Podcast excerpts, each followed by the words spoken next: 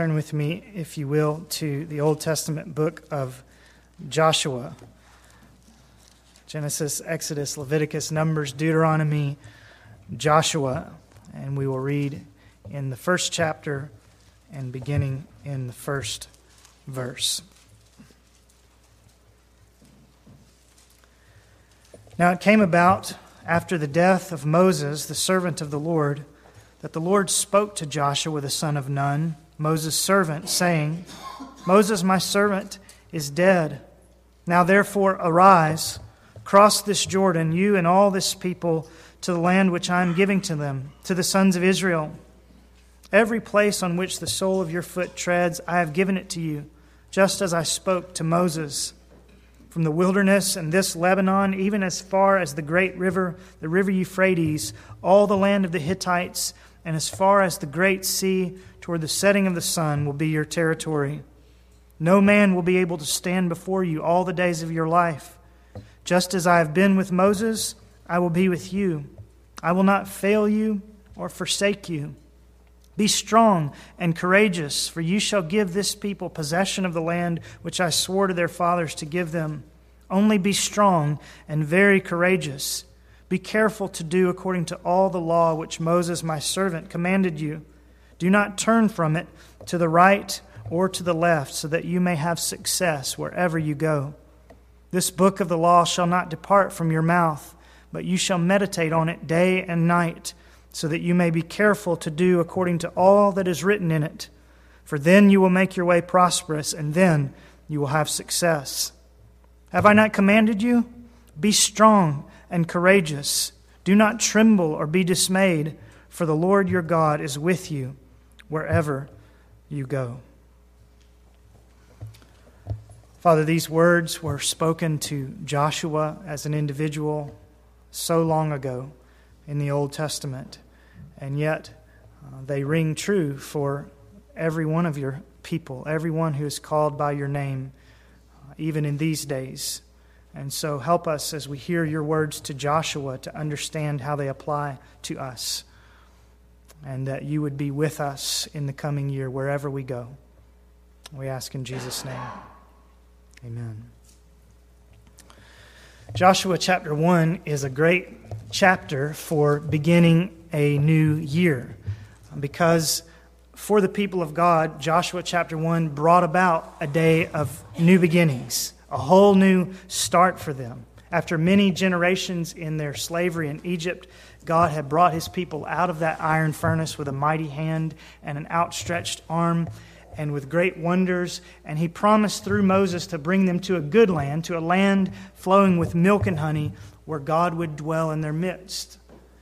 But as you know, on the way there, the people murmured and complained. They lamented that perhaps they'd been better off in Egypt after all. And when it was time to cross the Jordan River and enter the land of promise, they balked, saying that it would be too difficult and that too many obstacles lay in their way. And so God turned them about, and for 40 years they wandered in the wilderness as chastisement for their unbelief and their ungratefulness. And they wandered right up until the point in biblical history at which we have arrived this morning. And now they are sitting on the banks of the Jordan River again after 40 years here in Joshua 1. And the time has come for the people to believe the Lord's promises and for Him to bring them across the Jordan River and into the promised land. So, Joshua 1, I say, is about new beginnings.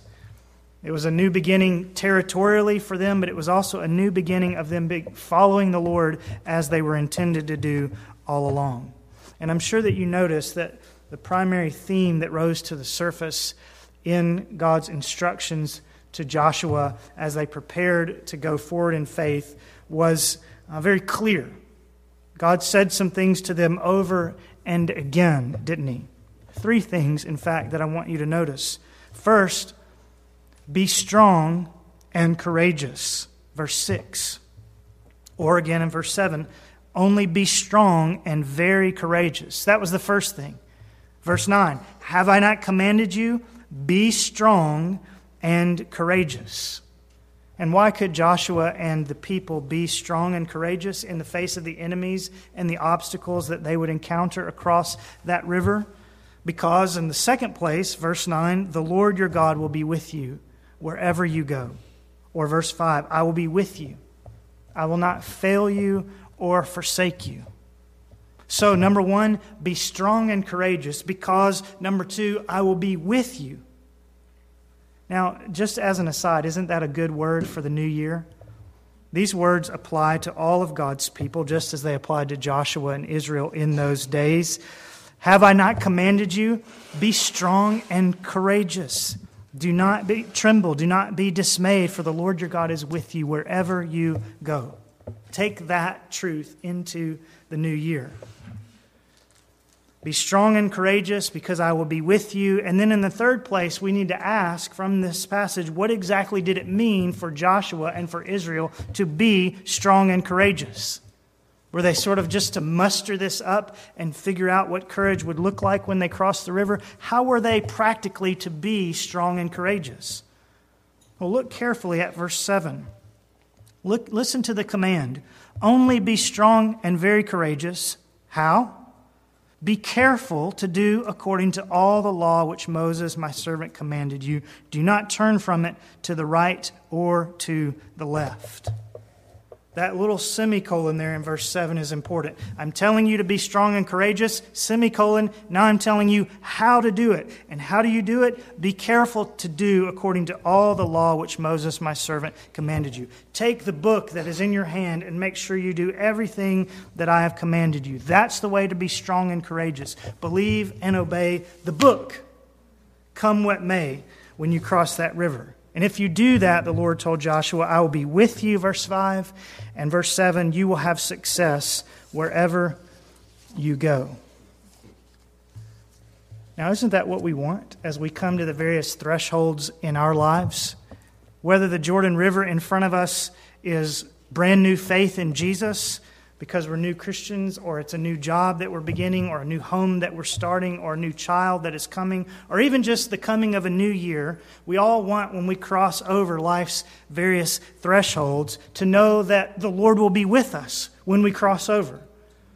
And that He will make our way successful. I hope that's what you want as you enter a new year. That's what I want for our church as we enter a new year. That the Lord would be with us wherever we go, and that He would make our way prosperous, and that He would give us success. Now, admittedly, the river we are about to cross, namely midnight tomorrow night, January 31st, is not nearly as momentous a river as the one Joshua and his people crossed that day so long ago. I'm aware of that. And yet, our hopes are the same as we enter new phases in our life. We hope that it will be like it was for Joshua and the people of Israel when they reached the other side of the Jordan. That we will be strong and courageous, and that the Lord will be with us wherever we go. But I tell you this morning that if those things are to be so, those first two things that the Lord said to Joshua, if they're to be so in 2013, if we're to be strong and courageous in 2013, if we're to know the Lord's presence in 2013, and He is to prosper us and make us successful, then we must, like Joshua and his people, be people of the book in 2013.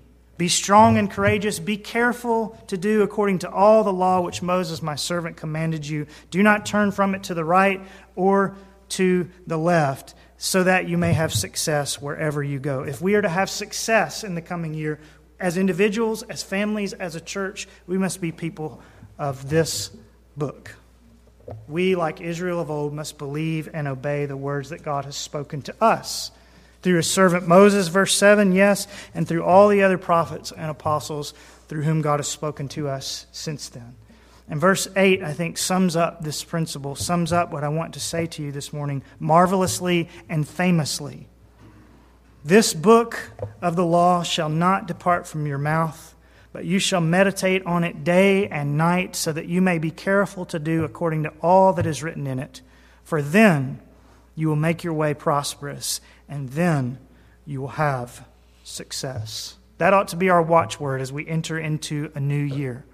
This book of the law shall not depart from your mouth, but you shall meditate on it day and night, so that you may be careful to do according to all that is written in it, for then you'll make your way prosperous, and then you'll have success. The principle is just as true for us as it was for Joshua and Israel so long ago. Indeed, it would not be inaccurate to say that not only will God be with us in 2013 because we believe and obey this book, but I think it would be accurate to say that the very way that He will be with us is through this book. God doesn't any longer travel around with his people in pillars of fire and cloud as he did in times of old. He comes to us today by his Spirit through this book. And that gives us all the more reason to take God's instructions to Joshua and own them for ourselves in the year that lies ahead. This book of the law shall not depart from your mouth but you shall meditate on it day and night, so that you may be careful to do according to all that is written in it. For then you will make your way prosperous, and then you will have success. That verse encompasses my whole aim this morning, which is to urge you and to plead with you to let this turning of a new calendar year be an opportunity to recommit yourself to this book of the law and to become people of the book in your private devotion, devotionals, in your family time, in your attendance in this meeting house, and so on. This book of the law shall not depart from your mouth in 2013. You shall meditate on it day and night in 2013, so that you may be careful to do according to all that's written in it in 2013. And then in 2013, you'll make your way prosperous. And then you will have success. Now, you may be able to tell already that this verse, Joshua 1 8, is a preacher's dream because it so obviously falls out into three nice portions, three practical ways that we must be people of the book. And so, without further ado, I want to get right to them. First of all, God says, This book of the law shall not depart from your mouth. This book of the law shall not depart from your mouth. You are, God's word to Joshua was, you are to speak the words of this book when you cross that river. You are to speak the words of this book. And there are probably two kinds of speaking that God had in view here. First, Joshua was to speak the words of God's book to himself as he meditated chanted, memorized the passages. And we'll come back to that sort of speaking under the next heading. You're not to let the book depart from your mouth, but meditate on it. Some, in some way, the speaking and the meditating go together. He's to speak it to himself. But also, this command that Joshua not let the book of the law depart from his mouth was also surely a reminder that Joshua was to speak these words not only to himself, but to others as well. Joshua was the one who actually had the book in his hands in those pre printing press days. And he was not to keep those words to himself. He was to talk about this book with other people, to teach them to his children, to proclaim them to the sons of Israel, to deliberate over them with his cabinet of leaders, and so on. He was to speak the words of this book. And I submit to you that we must do the same. Now, I know that Joshua was a leader in Israel. He was the leader, in fact, and so he had a unique and more weighty responsibility to speak God's words. But I want you to understand that though God gave the instructions in verse 8 to Joshua the individual, he was giving them to Joshua the individual because Joshua the individual represented the entire nation. In other words, these instructions, though given to Joshua, were meant for all the people over whom Joshua had charge. All the people of Israel were in their measure to do what God was commanding Joshua here in verse 8 to speak the words of this book. All of the people of Israel were to be careful not to let this book of the law depart from their mouths. We see this plainly in the previous book of the Old Testament, in fact, in a passage like Deuteronomy 6, where God gave instructions not to an individual leader in Israel, but to the whole congregation, saying, These words, which I'm commanding you today, the same words that he's speaking about here in Joshua, these words which I am commanding you today shall be on your heart, the whole congregation. You shall teach them diligently to your sons and shall talk of them when you sit in your house, and when you walk by the way, and when you lie down, and when you rise up. Did you hear the similarities? Joshua 1 8 is spoken to a leader among God's people.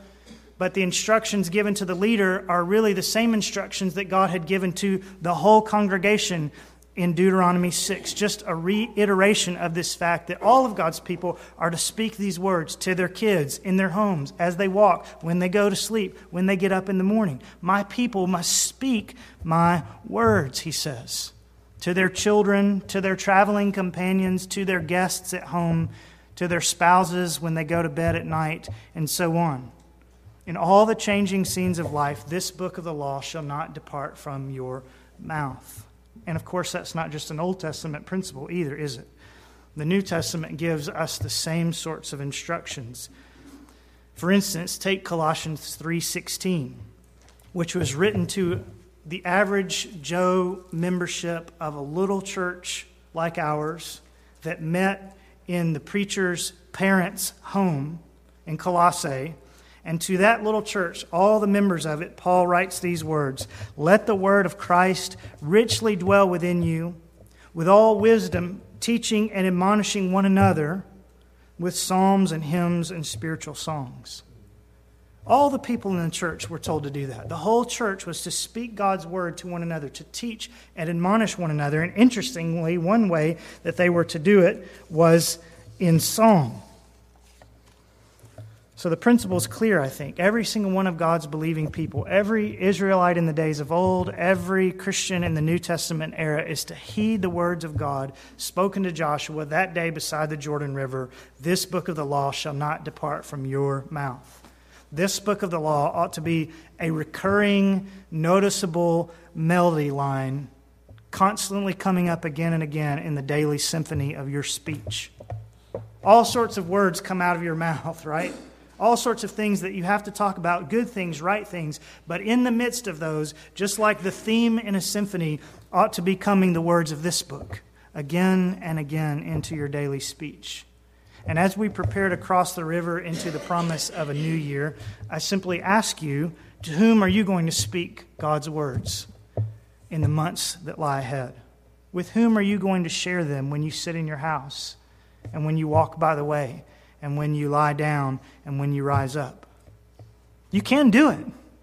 There may be people in your life for whom you are the only person in the world who is able to speak God's words. And you can, and you must. Start, moms and dads, grandmothers and grandfathers, with your little ones. Remember Deuteronomy 6 you shall teach them diligently to your children. Do you have a plan for that in 2013, those of you who have little ones in the home? Doesn't have to be anything spectacular or structured by a curriculum. Just take your Bible or children's Bible if your kids are very small and read a brief portion of it every night, perhaps consecutively, and then talk about it and pray about it together. Will you carve out, parents, a quarter of an hour a day in this new year to ensure with your children that you do not let this book of the law depart from your mouth? And then will you let those conversations, those intentional conversations, spill over when you walk by the way and when you lie down and when you rise up? And then what about the local church, one another? speaking that Paul spoke about in Colossians 3. Let the word of Christ dwell richly within you, teaching and admonishing one another within the church. Ask yourself who in the pews around me today and on the other Sundays of the year, who among those people should I be teaching and admonishing and encouraging with God's words in 2013? Now, I don't just mean whom can I give a pat on the back or an attaboy or a you can do it or an I'm praying for you. All those things are important and have their place in God's plan, but they're not exactly what Paul's talking about in Colossians 3. In Colossians 3, Paul is speaking specifically about our sharing the word of Christ. Let the word of Christ dwell richly in you so that you can then use it to teach and admonish others. The actual words of Scripture shared with fellow believers. Who around you this morning and on a typical Sunday morning will be sitting with you who needs you to share God's word with them in the scriptures. It may be reading or singing the Bible to children as you watch the nursery. It may be sending a particular verse or passage of Scripture in an encouraging note to someone who's discouraged. It may be teaching a Sunday school class or bringing your Bible with you to the hospital visit so you can read and encourage someone from it. Maybe sharing a testimony on Wednesday night about what the Lord's been teaching you from His Word. It may be offering correction to someone who's fallen into sin and showing them from the Bible why it's wrong and what to do next. It may be discipling someone one on one. It may be just be talking about the Sunday school lesson over lunch. There are many different ways to do what we're asked to do, but we must make sure that we do it. Namely, when it comes to the one another of the local church, you shall not let this book of the law depart from your mouth. And then, of course, you shall not let this book of the law depart from your mouth when it comes to the lost and dying world around you. With whom does God want you to share the soul saving, soul satisfying good news of Jesus Christ in 2013? Isn't the news of Jesus the best news in the world? Isn't it? Jesus, Lord of all the world, coming as a child among us? Word of the Father, now in flesh appearing? Emmanuel, God with us?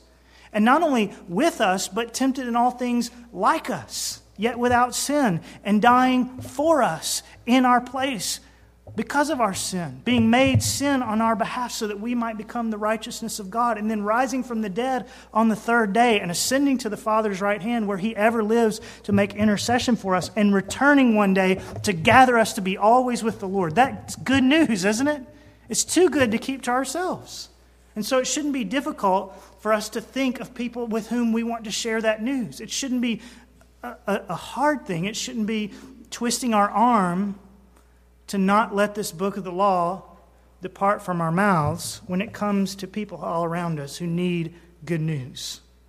So, with whom will you speak this wonderful news of Jesus in 2013? Think about that. Pray about that. Maybe it's some coworkers or some neighbors. Maybe it's a beggar on the street corner whom you'll never see again. Maybe it's someone in a chat room on the internet. Maybe it's a sibling or a parent or a visitor to our church or the waitress at Red Lobster or your client or your doctor or your furnace repairman. But whomever it may be, people all around us need the good news of Jesus.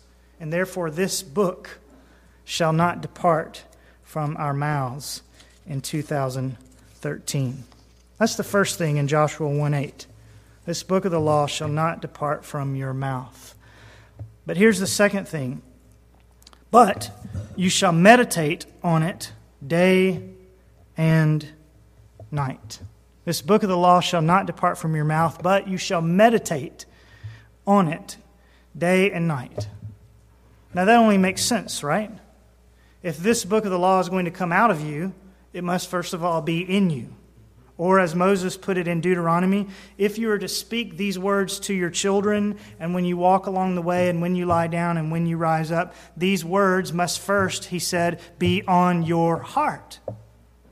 Or, in the words of Paul in Colossians 3, if you're to teach and admonish one another with the words of God and make melody with them in your heart, the words of Christ must first dwell richly within you. And how do you write these words on your heart? How do you let these words dwell richly within you? Well, God tells us here by meditating on them day and night. This book of the law shall not depart from your mouth, but you shall meditate on it day and night. And I just want to point out a few things from those words. You shall meditate on it day and night. Perhaps this is stating the obvious, but if you're going to meditate on this book of the law, you'll have to first start by reading it. And that's perhaps what some of us need to hear most clearly this morning. As simple as that sounds, some of us have let the Bible lay aside in the last weeks or months or years. We're not reading, or we're not reading with the consistency that we ought to. And it's little wonder if we're not spiritually prosperous and successful, and if we don't sense the Lord's presence with us wherever we go.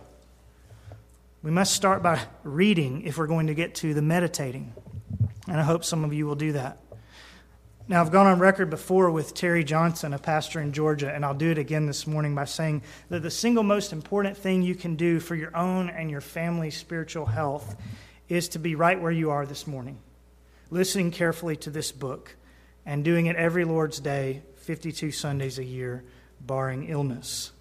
Because when you come here, you hear and you meditate over this book of the law, just as the Lord told Joshua. For 45 minutes every week, you get to hear and meditate on this book, and it's transforming.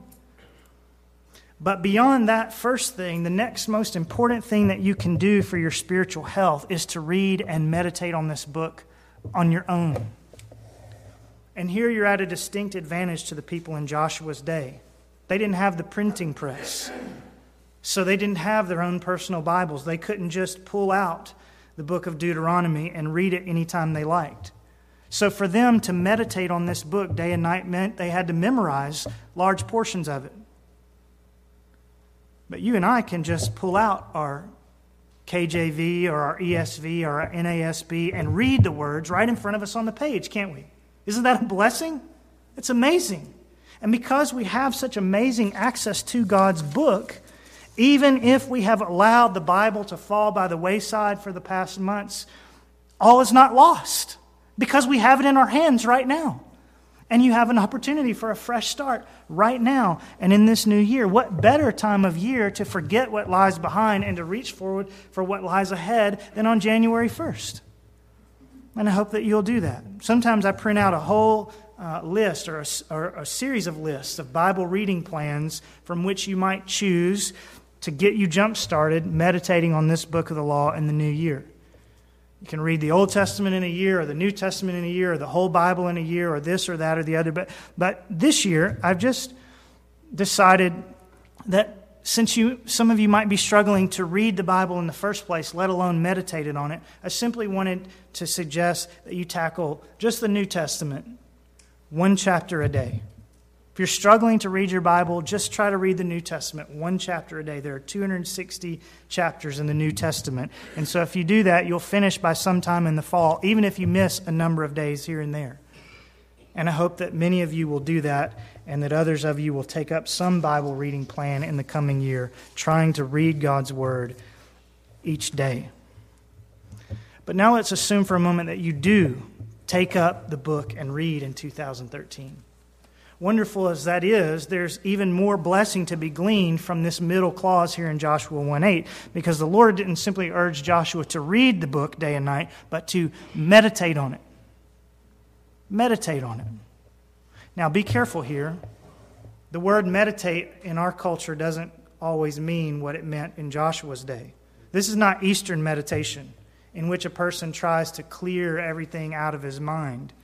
The Bible nowhere commends that kind of meditation. No, when the Bible urges us to meditate, it's not for the purpose of emptying our mind, but filling it with truth. And that's just what we see here in Joshua 1 8. The command is not simply to meditate, but to meditate on this book. And to meditate on the book is something more than hurriedly reading over it one time. To meditate is to mull over, to consider the implications of, to think deeply about, to ponder. To meditate, in the words of Paul, is to let the word of Christ dwell richly within you. Richly, not just on the surface. And that's where Joshua's talking to himself perhaps came in. He was repeating the words to himself over and over, not as a mantra, but simply as a way of getting them stuck in his head so that he could mull over them long and hard, even when the book wasn't open in front of him, even when the scroll was put away. And I commend that to you. Memorizing the scripture so that you can meditate on it, even when it's not open before you on the desk. But with Bibles readily available to us, we don't only have to meditate, right? We can open, we can read, and we can think. And we must think deeply, is what we're being told here. That's why I'm encouraging you to read just a chapter a day, especially if you're new at this or if your schedule is hectic. I don't want you to have so much to read that you rush through the time and don't think about what you're reading. I want you to take plenty of time to meditate, to think about it, to talk to the Lord about it, perhaps to write about what you're reading and learning in a journal. Don't be in a hurry when you read your Bible. You're not going to read Matthew chapter 1 this Tuesday simply to check it off your list. You're going to read it because you believe that God has a blessing for you wrapped up inside the words on that page. And so you'll want to read it slowly, like enjoying a gourmet meal. You ever open a Christmas gift and you pull out the thing and you think you found your gift and you never realize that there was a card in the bottom with a check in it? And sometimes we do that with the Bible. We're so in a hurry to get it open and get it done and get on to the next thing that we miss what God intended to give us. Don't do that. Don't be in a hurry. Or to use another illustration, I remember when I was a boy, and maybe not just when I was a boy, I was always eating too fast, taking bites that were way too big and swallowing them with only a cursory attempt at chewing. And my mother used to tell me three things at the dinner table. One of them was that no one was going to steal my food, and so I didn't need to be in such a hurry. But the other things that she said to me were quite applicable this morning, I think. Take small bites and chew your food. That's what she said. Take small bites, son. And then after I'd taken a bite, chew your food. Things digest better that way, don't they? You actually get to savor the taste much longer as well if you'll just take small bites and chew your food. And that's true with the Bible, too, isn't it? The Bible's our food spiritually. Man does not live by bread alone, but by every word spoken from the mouth of the Lord. And we must learn not to eat this food too quickly. We must learn to chew it, to turn it over between our teeth, so to speak, unlocking all the flavor that's there and allowing it to digest and better nourish our souls. And however large your daily Bible meal may be, whether it's a chapter or whether you have the time and the wherewithal to do more than that, most of us will digest whatever the plate size is better if we eat the portion in small bites. In other words, if we'll chew on just a little bit at a time, reading slowly, pausing to think every few verses or sentences instead of hurriedly rushing to the end. Chew your food, son. Meditate on this book. Take your time. Stop and think about what you're reading. Talk to the Lord about it. Read and reread. Even if you say, I need to today to reread again what I read yesterday because there was so much good stuff there. Don't be in a hurry to get to the end. Take notes, underline key points. Allow yourself to think about how this passage might apply to the issues you're facing this very day or this week. This book of the law shall not depart from your mouth, but you shall meditate on it. And you shall do so, says the Lord, day and night. Day and night. One of the goals of your morning Bible reading ought to be to give yourself something to chew on all throughout the day. I have to admit that I'm not always good at this. I read my Bible in the morning, and often I spend time thinking and praying about what I read, but by the end of the day, the thoughts have gone out of my mind, and I have to work hard to remember what I read. Some of you are like that, I'm sure. But my goal ought to be to taste and see that the Lord is good in the morning, and then to work at keeping that taste in my mouth all the rest of the day to remind myself of what I read, to remind myself of the goodness I saw in God, to keep mulling it over in my mind. And of course, I don't have to just do that with what I read today. If the Word of Christ begins to dwell in me richly, then I'll have all sorts of Bible truths in my mind that I can think about at appropriate points throughout my day. This is one reason why singing the Word, a la Colossians 3, is so helpful. When the scriptures or scriptural truths are set to music, we can sing and we can hum along all day long, meditating on this book of the law. Wouldn't you like to have a, a year in front of you where you're just always singing and humming the Lord's word? Happy and joyful and chewing on good, solid food all throughout the day. It may also help if you're going to meditate on the Bible day and night to actually read the Bible day and night. Maybe you do your personal devotions in the morning and your family ones in the evening, or vice versa. Or if you live alone, maybe you read in the morning that chapter for the day and you mull over it and you chew on it, and then in the evening, you read again what you read earlier in the day and taste and see the Lord's goodness all afresh. Some of you have had good food over Christmas, haven't you? And when it's good, you don't mind eating it again the second time or the third time. however you do it, however you read and meditate day and night, the idea of our daily Bible reading is that it's not something that we simply check off the list and get out of our way once every 24 hours, like taking our medicine. We must meditate on this book of the law, slowly chewing on it and savoring what God says, and we must do so not for a few minutes once a day, but to keep the word in our hearts day and night. This book of the law shall not depart from your mouth but you shall meditate on it day and night. And then there's a third thing here in Joshua 1 8.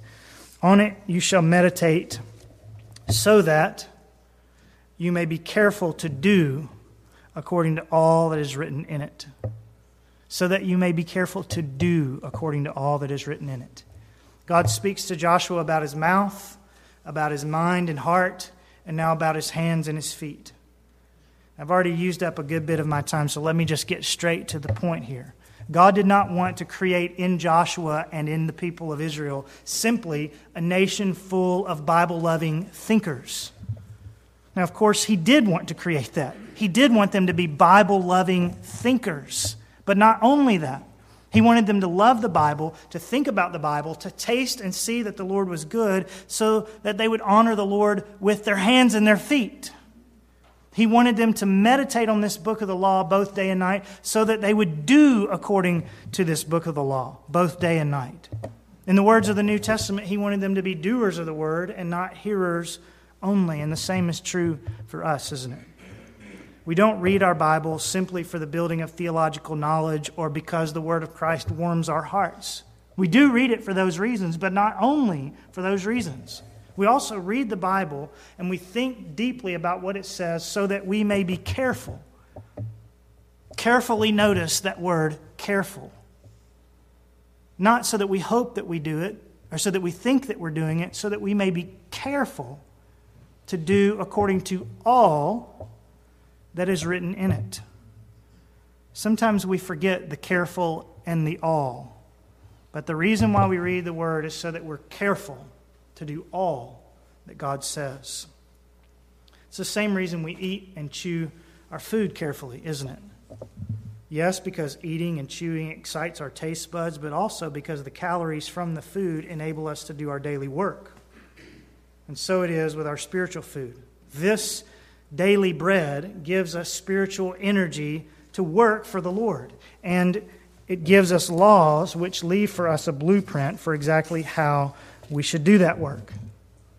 In fact, I think it's significant that when speaking to Joshua, the Lord refers to the first five books of the Bible that had been composed at that point in history as this book of the law.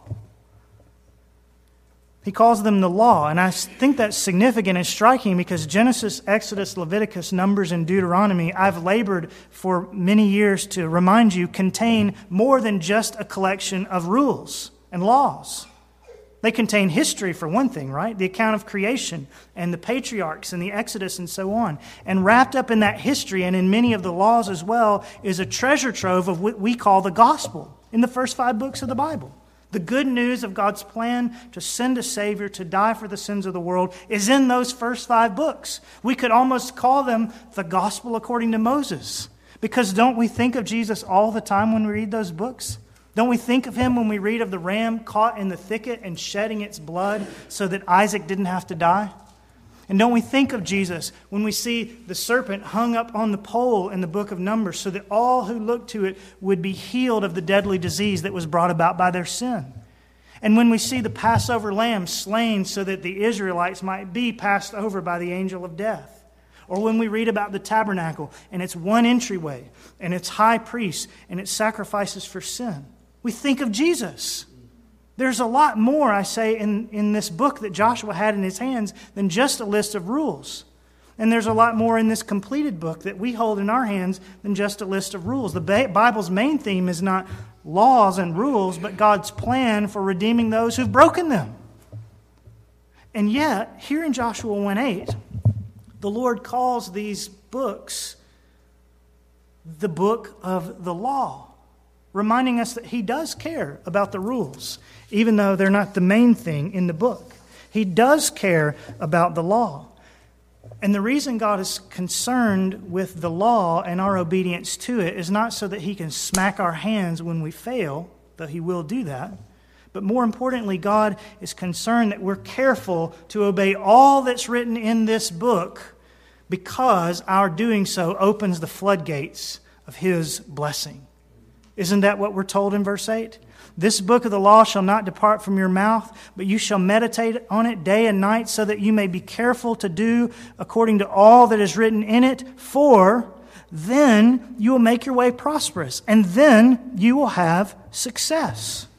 This is the blessed life, God says, knowing my laws and doing my laws.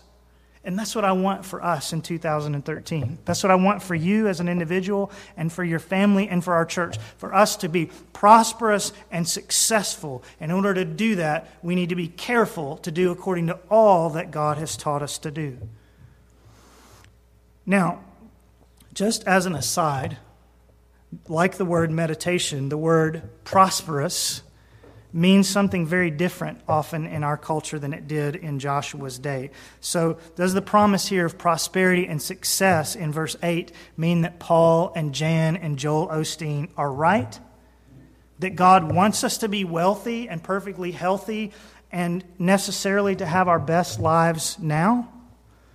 Well, read on in the book of Joshua, and you find that those things are not the Bible's definition of prosperity and success the people of God in the book of Joshua still had to face many obstacles.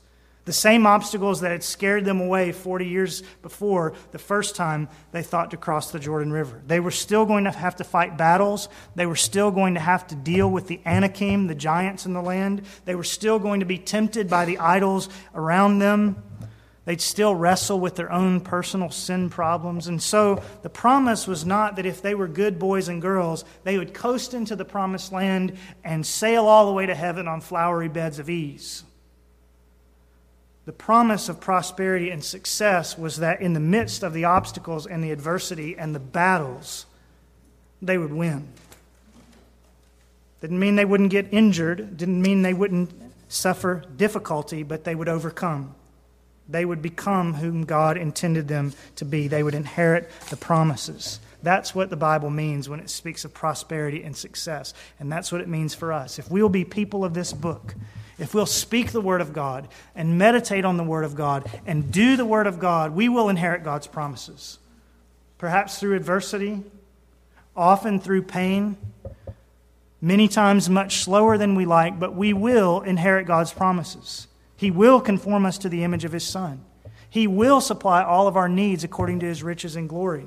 He will work all things together for our good. He will bring fruit from our evangelistic efforts. He will hear our cries for our children, and the list could go on and on and on. This book of the law shall not depart from your mouth, but you shall meditate on it day and night, so that you may be careful to do according to all that is written in it, and then you will make your way prosperous and then you will have biblical success. It's an amazing blessing that comes with obedience, isn't it? Just think for a moment of all the commandments of God that come with blessings attached for those who obey. There are a lot of them. Let me remind you of a few. Malachi 3:10. Bring the whole tithe into the storehouse so that there may be food in my house and test me now in this, says the Lord of hosts, if I will not open for you the windows of heaven and pour out for you a blessing until it overflows. And some of you can say amen because you know that it's true. Or how about this commandment attached with a blessing attached? Exodus 20, 12. Honor your father and your mother, that your days may be prolonged in the land which the Lord your God gives you. Your life will go better if you honor your mom and dad, children and adults whose moms, moms and dads are still alive.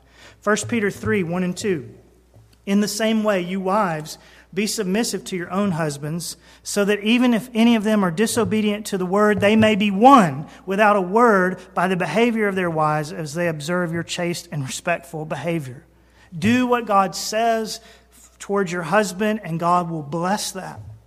Matthew 6 14. If you forgive others for their transgression, your Father in heaven will forgive you. Isaiah 58, 13 and 14. If because of the Sabbath you turn your foot from doing your own pleasure on my holy day and call the Sabbath a delight, the holy day of the Lord honorable, and honor it, desisting from your own ways, from seeking your own pleasure and speaking your own word, then you will take delight in the Lord, and I will make you to ride on the heights of the earth, and I will feed you with the heritage of Jacob your father. For the mouth of the Lord has spoken. So many of God's commands come with specific blessings attached. And what Joshua chapter 1 verse 8 is telling us is that even when those blessings are not specified right next to the particular commandment in the pages of scripture, the blessings are still there. This book of the law shall not depart from your mouth, but you shall meditate on it day and night so that you may be careful to do according to all that is written in it for then you will make your way prosperous, and then you will have success. What more of a blanket promise could we want? This is one reason why the Apostle John could say that God's commandments, quote, are not burdensome. I love that phrase and only wish I believed it more. His commandments are not burdensome. And the reason why they are not is because an obedient life is a blessed life. An obedient life is a blessed life. And oh, what a blessed year 2013 could be for ourselves and for our families and for our church and for our evangelistic efforts if we would all heed this word given by the Lord to Joshua and Israel and applying so clearly to us as well. This book of the law shall not depart from your mouth, but you shall meditate on it day and night so that you may be careful to do according to all that is written in it. For then you will make your way prosperous, and then you will have success.